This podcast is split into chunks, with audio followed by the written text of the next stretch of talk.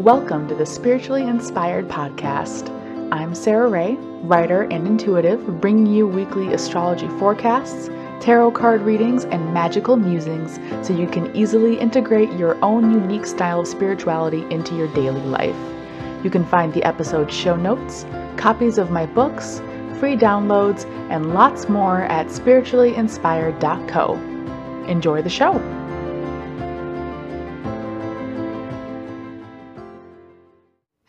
Mystics. Thank you for tuning in to episode 22 of the Spiritually Inspired podcast. My name is Sarah Rae, and this episode is going to be all about Lughnasadh. And if you don't know what that is, then you're in the right place.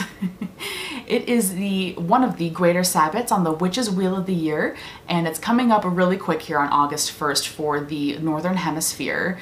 This is a celebration of the first of three harvests where we thank the sun and honor the sun god Lugh, and we begin our slow preparations for the colder winter as the seasons slowly begin to change. So we'll talk more about that later on in the show.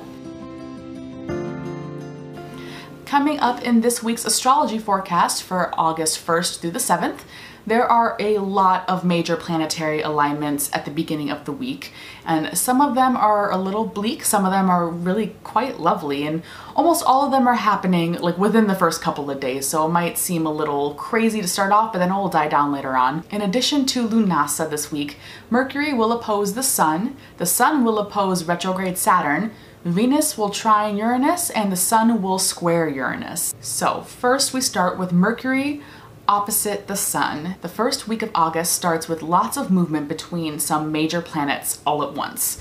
But it does lighten up quite a bit by the end of the week. So just take everything one day at a time. There's no need to rush anything. There's no need to get all frazzled. Just take it one day at a time. So Mercury is opposing the sun on August 1st. And the sun represents our individual personalities and how we choose to express ourselves. And Mercury is the planet of communication. So when they oppose each other, we might have a hard time clearly expressing ourselves in a way that isn't inherently selfish or disregarding the impact of others.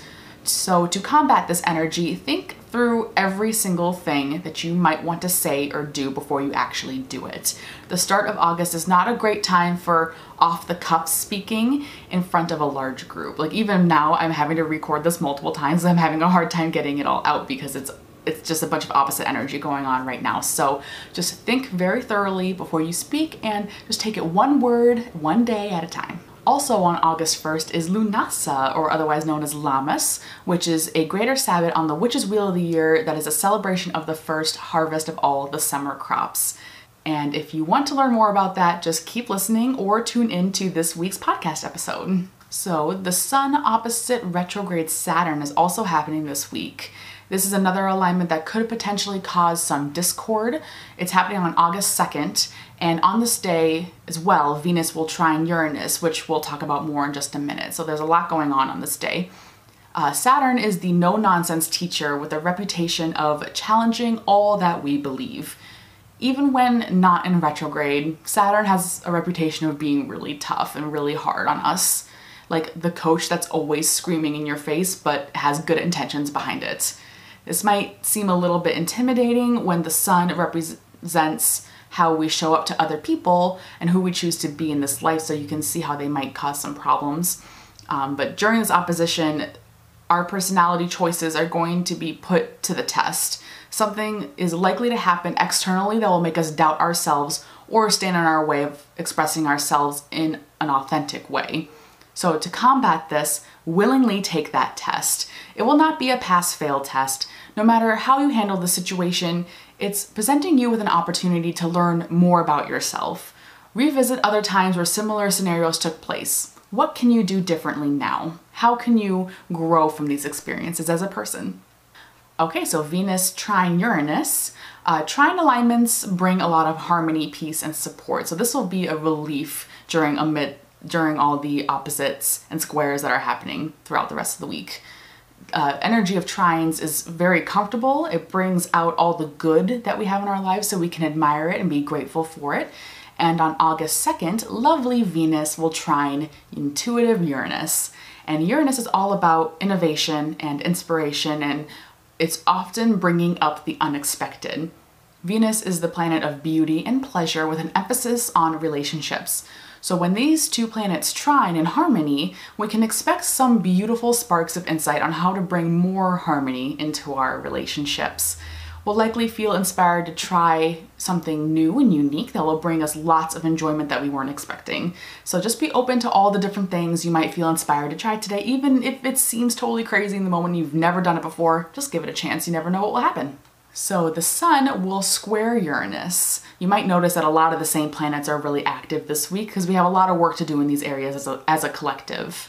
Um, so this is yet another alignment that might cause some minor issues this week. On August 6th, the sun will square Uranus, which is likely going to throw us off balance a little bit.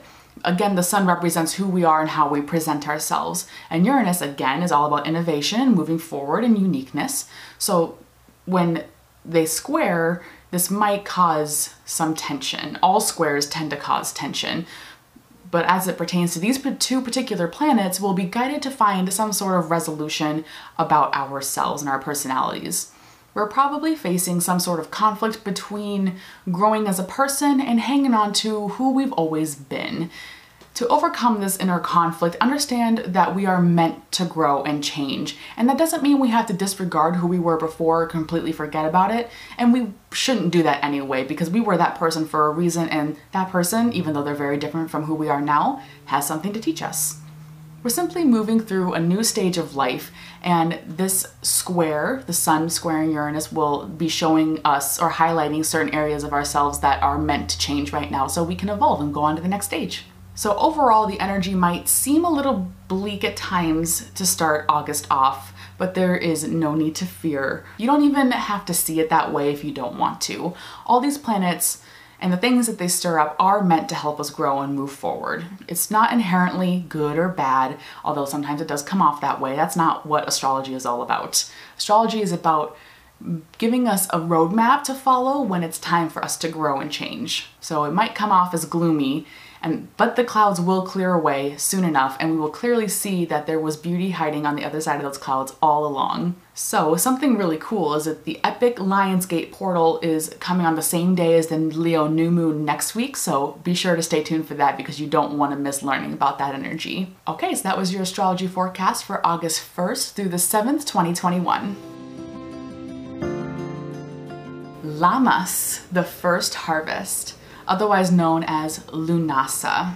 This is one of the greater Sabbats on the Witch's Wheel of the year. It falls on August 1st for the Northern Hemisphere and February 1st for the Southern Hemisphere.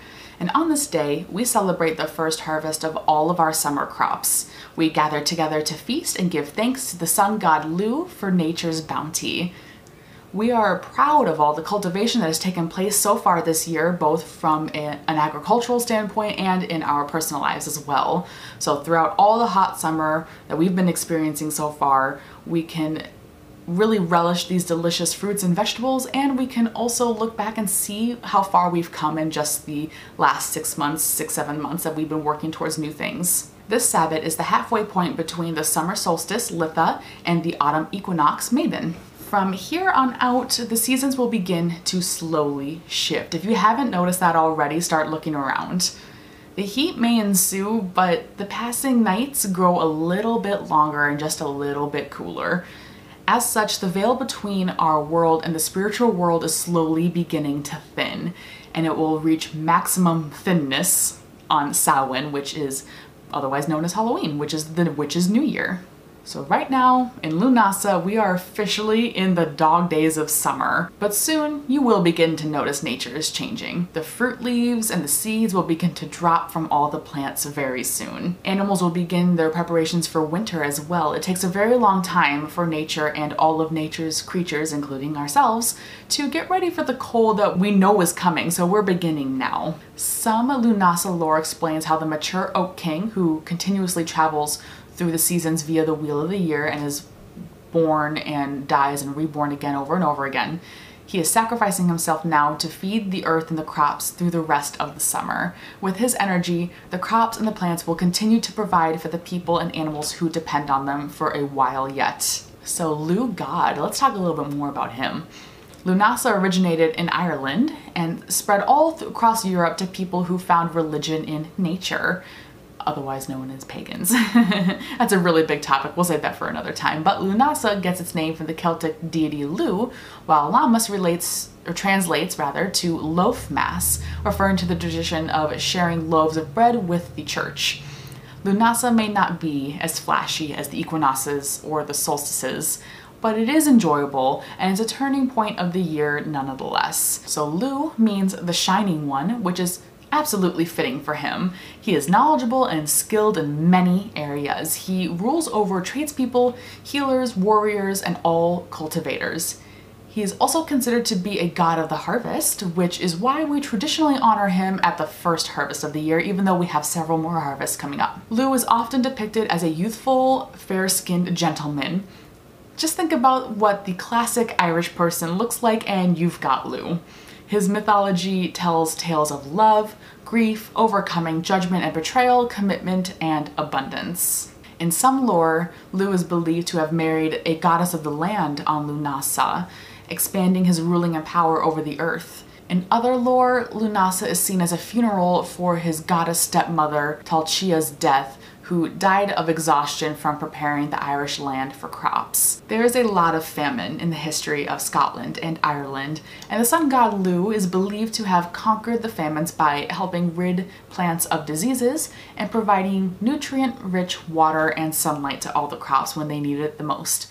Thanks to the role Tailtiu played in agricultural preparations of the land, Lugh was able to complete this important work for all the people. With Lugh's light from the sun, our crops have risen and flourished.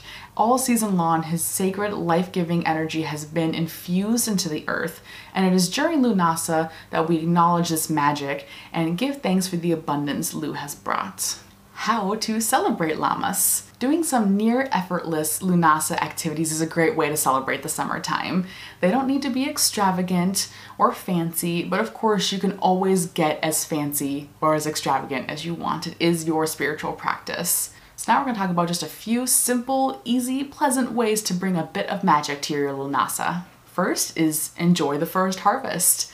Like many of the Sabbats, having a feast with loved ones and giving thanks for Earth's bounty is the best way to celebrate. Choose seasonal fruits and vegetables, bake some bread and bread-based desserts, drink dark beer, mead, honey teas, and or red wine. Go to your garden or your farmer's market to harvest all crops that are ripe and ready. If there's more abundance than you can conceivably use right now, and there likely will be, consider canning the crops at home so you can later enjoy them in the wintertime or give them to friends. You could also gather and save plant seeds. If the seeds of the plants are safe to eat, you can add them to your feast, or you can save the seeds to plant inside around Imbolc and Ostara. Because these two Sabbats celebrate fertility and new life, planting your Lughnasadh seeds at that time is a really magical and powerful way to bring your practice full circle. Get it? Wheel of the year, full circle? Ha. Another way to celebrate Lughnasadh with seeds is to feed your feathered birdie friends. They're going to start consuming lots more over the coming weeks, so consider refilling all your bird feeders to help them out. You could also make a corn husk doll or make things in general out of your corn husks.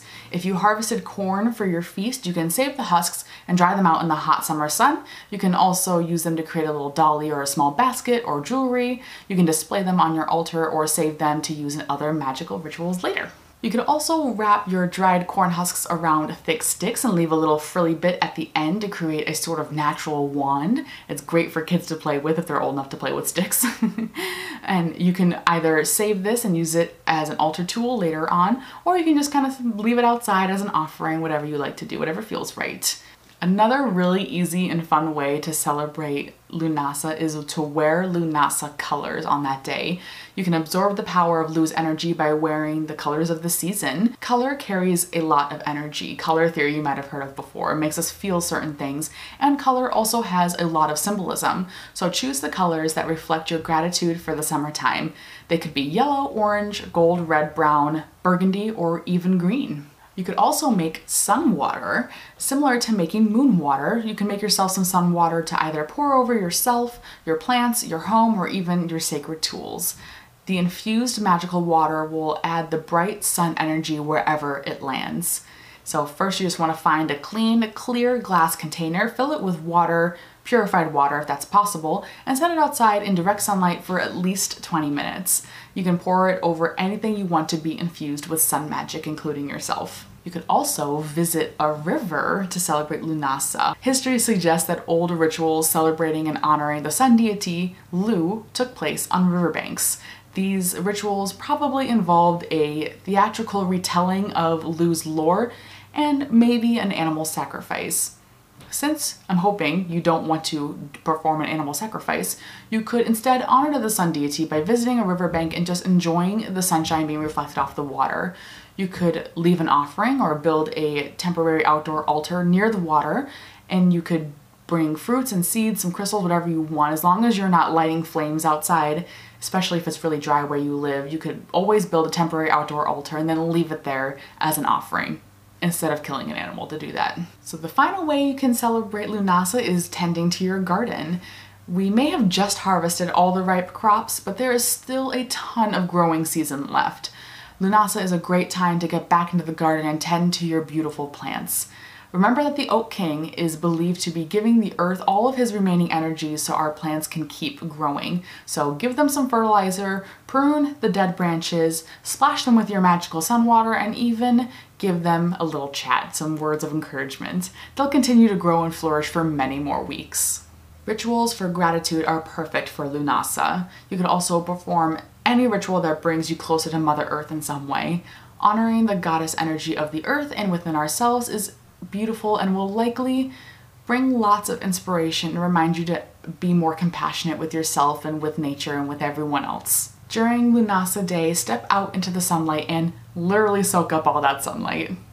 Look to the sky and be grateful for the sun and for the fact that it has risen yet another day and has brought so much abundance in the form of beautiful flowers, of edible crops, and all the habitats that our little animal friends currently inhabit. As with all things in your spiritual practice, take what resonates and leave what doesn't. You're not obligated to do anything that I suggested, but if something sounds really fun or whatever, just go ahead and just do it. Experiment, have fun. It's your practice. Even just baking one yummy dessert over the weekend can really bring you closer to that magical tradition of having feasts that our ancestors always did around this time of year and at every Sabbath throughout the year.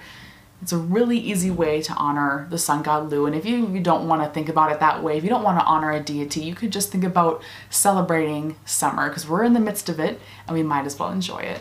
I know I definitely want to bake some bread this weekend. I think I might make some Chelsea buns where they're like kind of like cinnamon rolls where you roll out the dough and you fill them with some yummy fillings and you kind of roll them up and you chop them up and then you put them in the dish and you bake it and you drool and you eat it all.